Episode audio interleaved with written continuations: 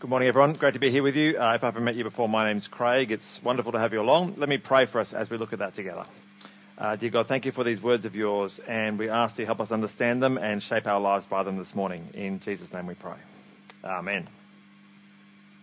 Uh, it is, it's a pretty nice day out there. Um, if you haven't been aware, just look out the window. It's beautiful outside. It's a, quite a nice time of the year in general. I do quite like spring. November is a great month, and a special something happens every November. Uh, something beautiful happens in the streets around us. It's everywhere you look. What is it? The jacarandas are in full bloom. And uh, it means that if you are someone who has a social media account, you need to make sure you promote yourself with the jacarandas in the background. Highly essential thing to do in November, wouldn't you say? Uh, yes, no. Uh, well, uh, as you are aware, the jacarandas are out, and uh, if you own purple clothing, apparently that's quite important to wear uh, when you get a photo of yourself with the jacarandas in the background. The residents of McDougall Street in Kirribilli are a bit upset though, because there have been quite a few people who, let's call them social media influencers, who've been out and about getting photos on their street with the jacarandas in bloom. There's uh, quite a few jacarandas on that particular road, and uh, they they do paint a nice backdrop, but it interferes with the traffic somewhat when there's that many people out there getting their photo. Has anyone um, got their photo with a jacaranda this year so far? No one's been there. I, I made a faux pas earlier. I was talking about this and someone said, yes, I went to that street. I'm like, ooh, okay. Luckily they didn't have a social media account of any kind, so it was okay. But, um, but it is nice. It's a nice thing to do. But as you can see by the number of people, the traffic gets impacted slightly and the residents are not all that keen about it. Um, now, I, I, guess some people would do anything to get the right shot, wouldn't they? You know, you've got to get the right pose.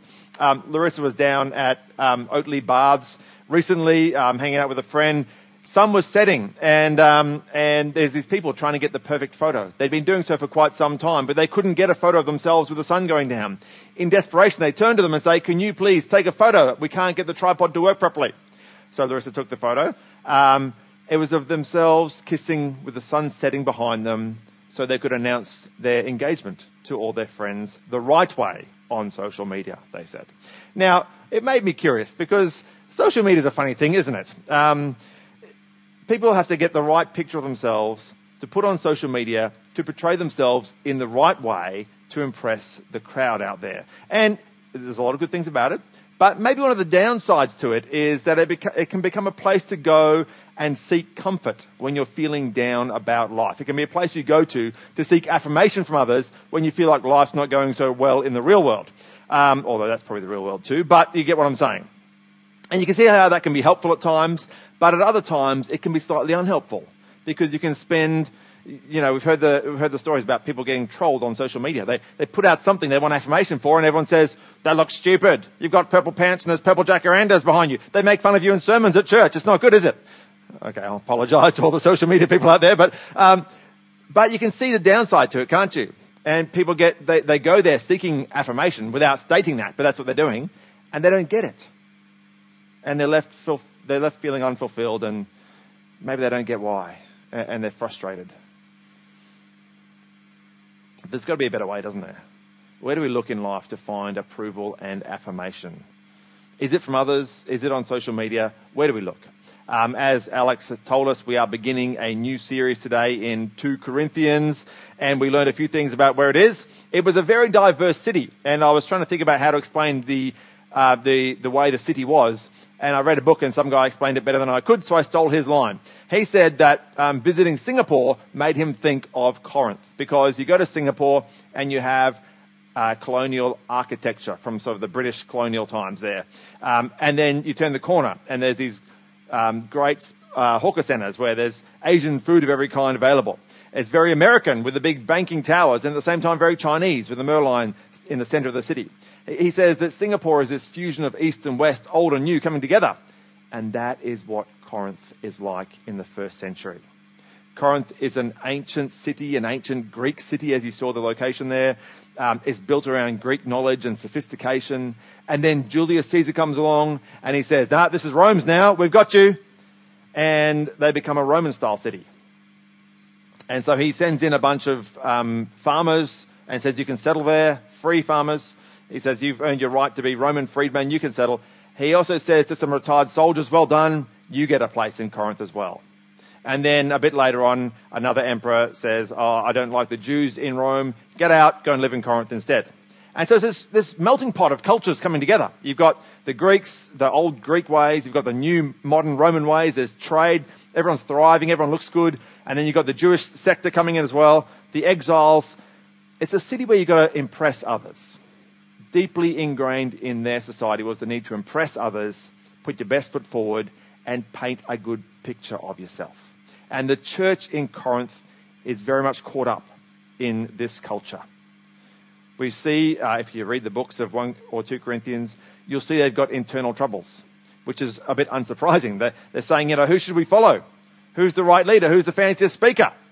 Rhetoric played a big part in their culture.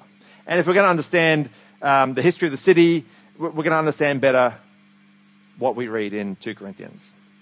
We're going to understand why Paul was driven crazy by them and loved them at the same time, okay? Um, the issues of the church in 2 Corinthians take up more of the New Testament than any other church in, well, in the Bible, frankly.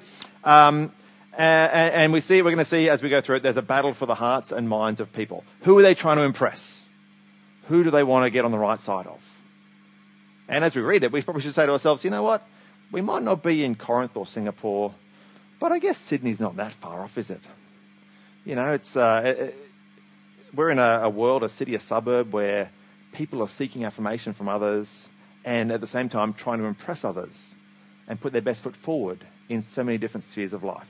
And so we should ask ourselves, where do I look to find approval and affirmation in life? Crucial question to have before you as we look at 2 Corinthians. So if you've got it uh, handy there, if you brought your, if you're like me, you bring a big Bible along, have that out. Or if you've got it on your phone, have that out there as well. 2 Corinthians chapter 1, we'll look at the first 11 verses. Um, if you don't have an app on your Bible, BibleGateway.com will get you there.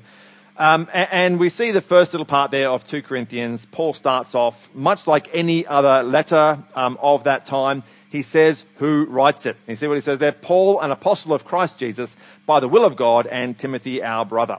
Um, fairly standard introduction for Paul, but the, the, the little there's a nuance in what follows, which makes a huge point for the Corinthian church. See in verse 2, he says, to the church of God, sorry, second half of verse 1, to the church of God that is in Corinth with all the saints who, who are in the whole of Achaia. Whose church is it? The church of God. It's God's church. And who's, who are the people? Who do they belong to? They belong to God. Verse 2 Grace to you and peace from God our Father and the Lord Jesus Christ. Grace and peace. It's God's gift of salvation for them that they find peace with God and become part of God's people under God's rule. And more than that, at the very start of verse 1, who's Paul? He's an apostle of Christ Jesus by the will of God. And so, what he's setting up for them at the start here, because they're having issues in their church, they're having conflicts and, and, and fights about who, who's better and all this sort of thing. They want to impress others, they want to be impressive in their church. Paul's saying, hang on, let's think about this here. You belong to God. That's the first thing to remember. You're not your own, you're God's. Second thing to remember, is that your church is God's church. It's not about you, it's about God. All right? And the third thing is, Paul, the great apostle, no, no, he says, I'm God's as well. Your church leaders are God's. Everyone belongs to God. It's not yours, it's God's. And it's the same for us in church today, right? Same thing. We're not our own. We belong to God. Our church belongs to God. Our church leaders belong to God. That's the way it goes. It's the way it's always been. And it means that we're not here to do what we think is best. We're here to do what God thinks is best. Now, um, during the week, um, we were doing our little uh, dinner time reading, family devotion, and we read the first few verses of Acts. And uh, in those verses, um, the apostles are there, and Jesus is saying, you know, okay, go and take the good news out to the world. And then he goes off up into heaven. And what do they do as he goes? Does anyone know? Yeah, that's right. They're all standing there. He's like, okay, uh, I'm going to go now. You all go do what you're supposed to do. And he floats up into the, behind the clouds, and they're all like, what do you reckon, Peter? Is he coming back soon? Or no, John? We'll just keep watching. And they're just and suddenly what happens? Two angels come behind them are like, what are you doing? I think that's their literal words. What are you doing? All right? Because they're not supposed to stand around gazing up in the sky. We might say navel gazing. Same sort of thing though, right? It's, it's not what they're here to do. Um, Jesus said to them, He made it clear, reaffirmed their mission, go and tell the world of God's love. It's not about your own comfort. It's not about navel gazing. It's not about doing the things that might make you happy. But we, we actually live in a world that seems to be a bit about our own pleasure. And we see it uh, all too often in the leaders of the world as well. We see leaders who are on about their own agenda. Um, I'll go back in time a bit. I won't name any modern leaders, although I'm sure you could make a case for pretty much any world leader. But here's Ferdinand Marcos, who's the president of the Philippines between 1965 and 1986. A decorated World War II hero with 27 medals. Is that right? Well, that's what he said. Mavis is given the old, no, I'm not sure. Yeah, it was actually three. But, uh, okay. Um, so he lied about that. Uh, but during his time in power, he declared martial law in the Philippines and he increased the borrowing of the country from 360 million to a total of 28 billion dollars, okay? Which you might think would be good if they're doing projects and things and making more employment, but wages went down by a third across the country. Meanwhile, his own personal wealth went up quite considerably because he embezzled between five and ten billion dollars before fleeing. Corruption of power in leaders. We hate it, don't we? It's bad news, and rightly so. But sadly, that corruption of power even finds its way into churches. Church leaders have been found guilty of corruption. Some have embezzled funds, true, but others have just made themselves look good at the expense of their congregation. Maybe some of them do the job to make themselves feel better about life. I don't know. It's not everyone, some. But if there's bad eggs, then we've got to let God set the agenda. And we've got to say, hang on, if, if we're God's church and if the leaders are God's leaders, what does God want us to do? To get on with the agenda of what He left us to do. That's what He said, that's what we should do. I heard, I heard the story of a minister who um, was facing the wrath of an irate parishioner after church, and uh, this lady screamed at him, You are destroying my church! To which he replied, perhaps insensitively, he said to her, Well, it's not your church anyway. It's God's church. True, but not a way to stop a fight, I don't think. But um, it's true. It's God's church, isn't it? We're not here to seek approval and affirmation from those within or without, right? We're here to do what God would have us do make and grow more disciples for Him. Now, I don't know if anyone saw the news. I think it was on Friday morning. Did you see these scenes on the news on Friday morning? Does anyone know what they're from? Maybe it was yesterday morning. I've forgotten. I'll say Friday. You don't know what it is. Doesn't matter. Does anyone know what these scenes are from? These are Victorians escaping Melbourne. They were allowed to leave Melbourne and go on a holiday in regional Victoria. And they did. There was great, great lines of traffic going out of the city. And uh, they were all leaving and fleeing to take up that freedom of a holiday. Now, the news of a vaccine is swirling around. Who missed out on a holiday this year? Anyone? Just me and Maz. Okay, a few of us. Okay you missed out on going on your holiday that you couldn't go on. It's a shame, isn't it? But the good news is you're, you're probably like me starting to get sent emails about holidays that you can now have. Isn't that good news? And um, I received a rather interesting one the last couple of weeks. It was a tourist country, uh, a country where they're trying to ramp up their tourism again. The country being the Maldives. They quite rely on tourism. And they sent me a deal for an all you can stay holiday all you can stay. One year, all you can stay. If 2020 has been bad, in 2021, stay as much as you like in our overwater bungalows. How good would that be? All right? Yeah, I will do, John. I'll forward it to you. You'll see the price tag I'm about to mention. Uh, it was quite considerable. But, um, but, you know, in your overwater bungalow, you get spa treatments, you get cooking classes thrown in, there's water activities, and you can stay as often as you want in 2021. Sounds good, doesn't it? Who likes that idea? Anyone? Oh, thank goodness. I'm, I'm asking them at 8 o'clock, and they're like, who likes the idea? No. what? What's wrong with you people? So they wouldn't tell me what they thought was better, but um, anyway. Suffice to say that uh, you could throw meal packages on top of that, and so you could have an absolute absolutely luxurious holiday with all the creature comforts included, okay? The price tag, well, it was very big. I won't say it, but it was huge. Well out of my price range. But I'll forward you the email if you request and you can see if it's in your price range. Um, but you can picture somebody who's had a really rough 2020, like most of us, who's thinking to themselves, you know what? I deserve all the creature comforts next year. I'm going to have that holiday in the Maldives for a year. That'll do me. That'll do me. Now, some of us say, some, some people say that that's what the Christian life should be like, okay? You join God's kingdom and all the creature comforts come along for you. Everything should go well because God's in charge. What could possibly go wrong? Well, we look at verses 3 to 5, and if we think that way, it makes us scratch our head. Because it uses a certain word quite a lot. Did you pick it up in the reading? Comfort. But if it's not about this beautiful comfort, then what's going on? Let me read it again for you. It says, Blessed be the God and Father of our Lord Jesus Christ, the Father of mercies and God of all comfort, who comforts us in all our affliction, so that we may be able to comfort those who are in any affliction with the comfort with which we ourselves are comforted by God.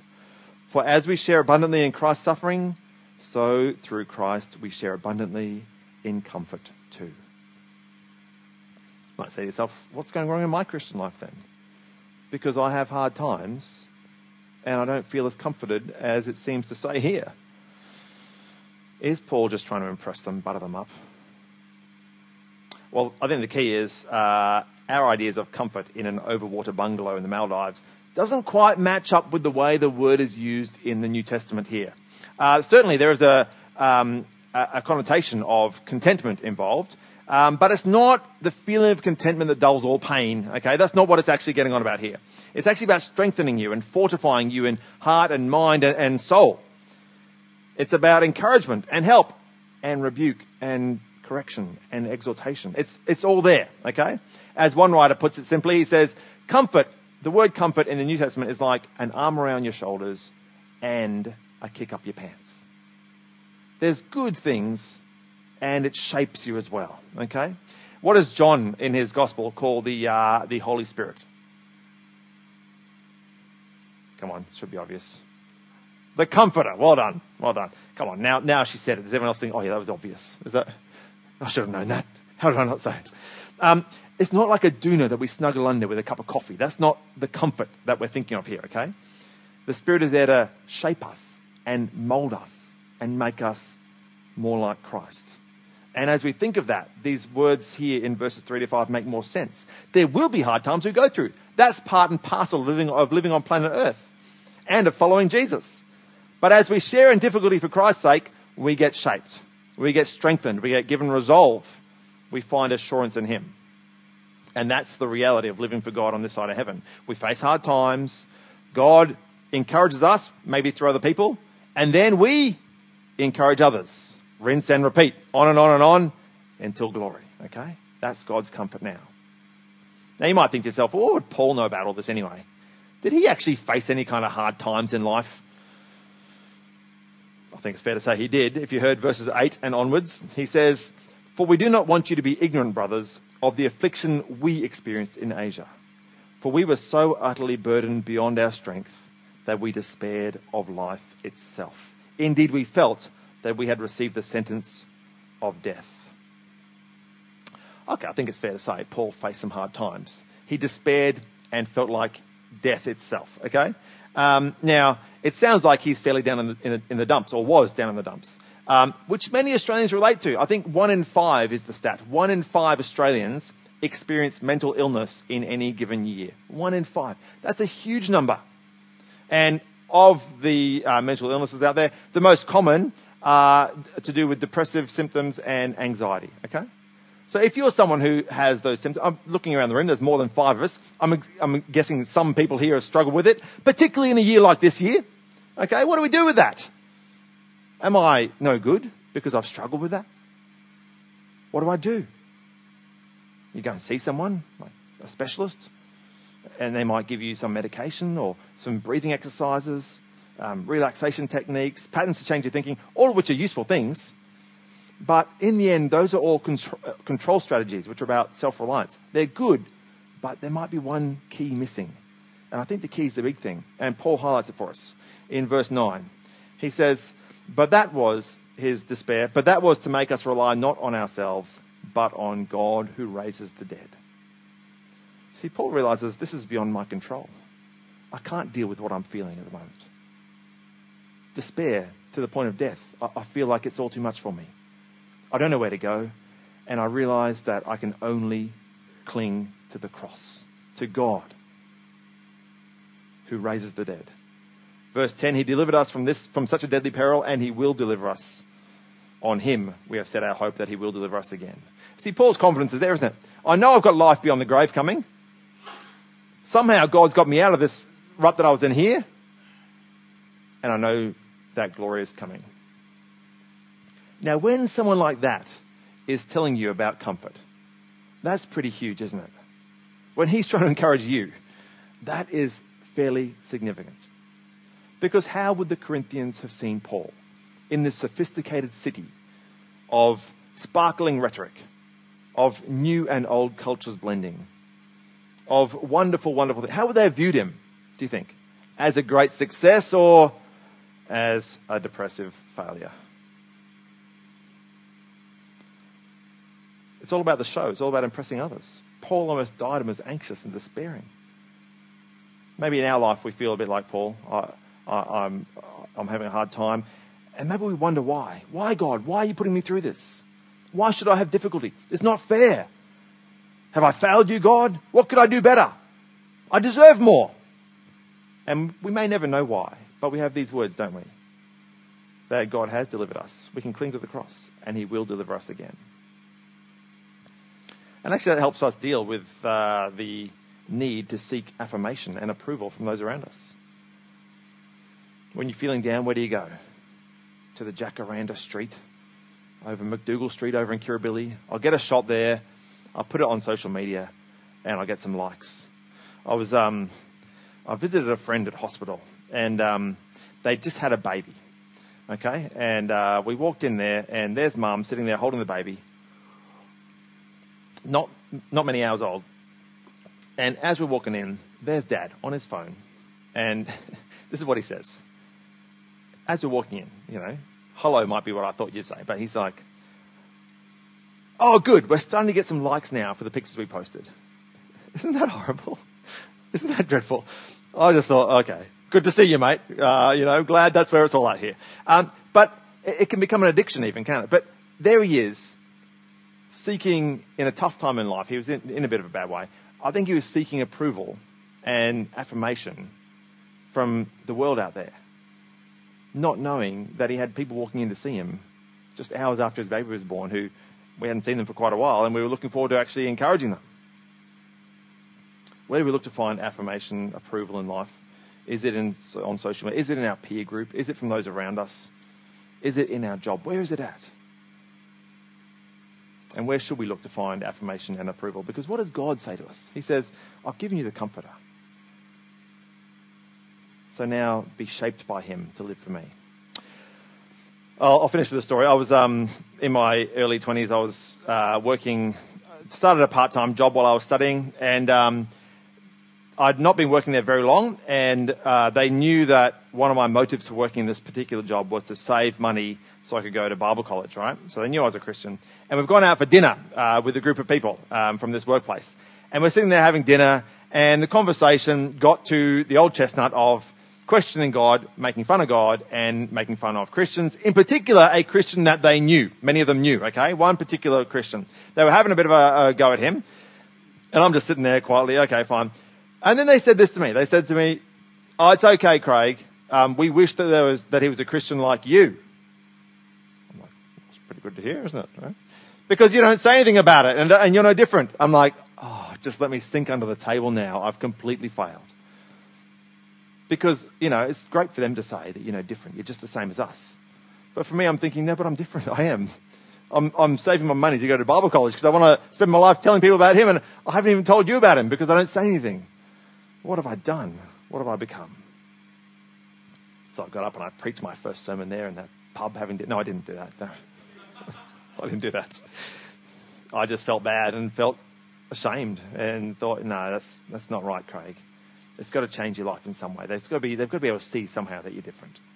And we've got to remind ourselves, don't we, who do we belong to? We belong to God. Our church belongs to God.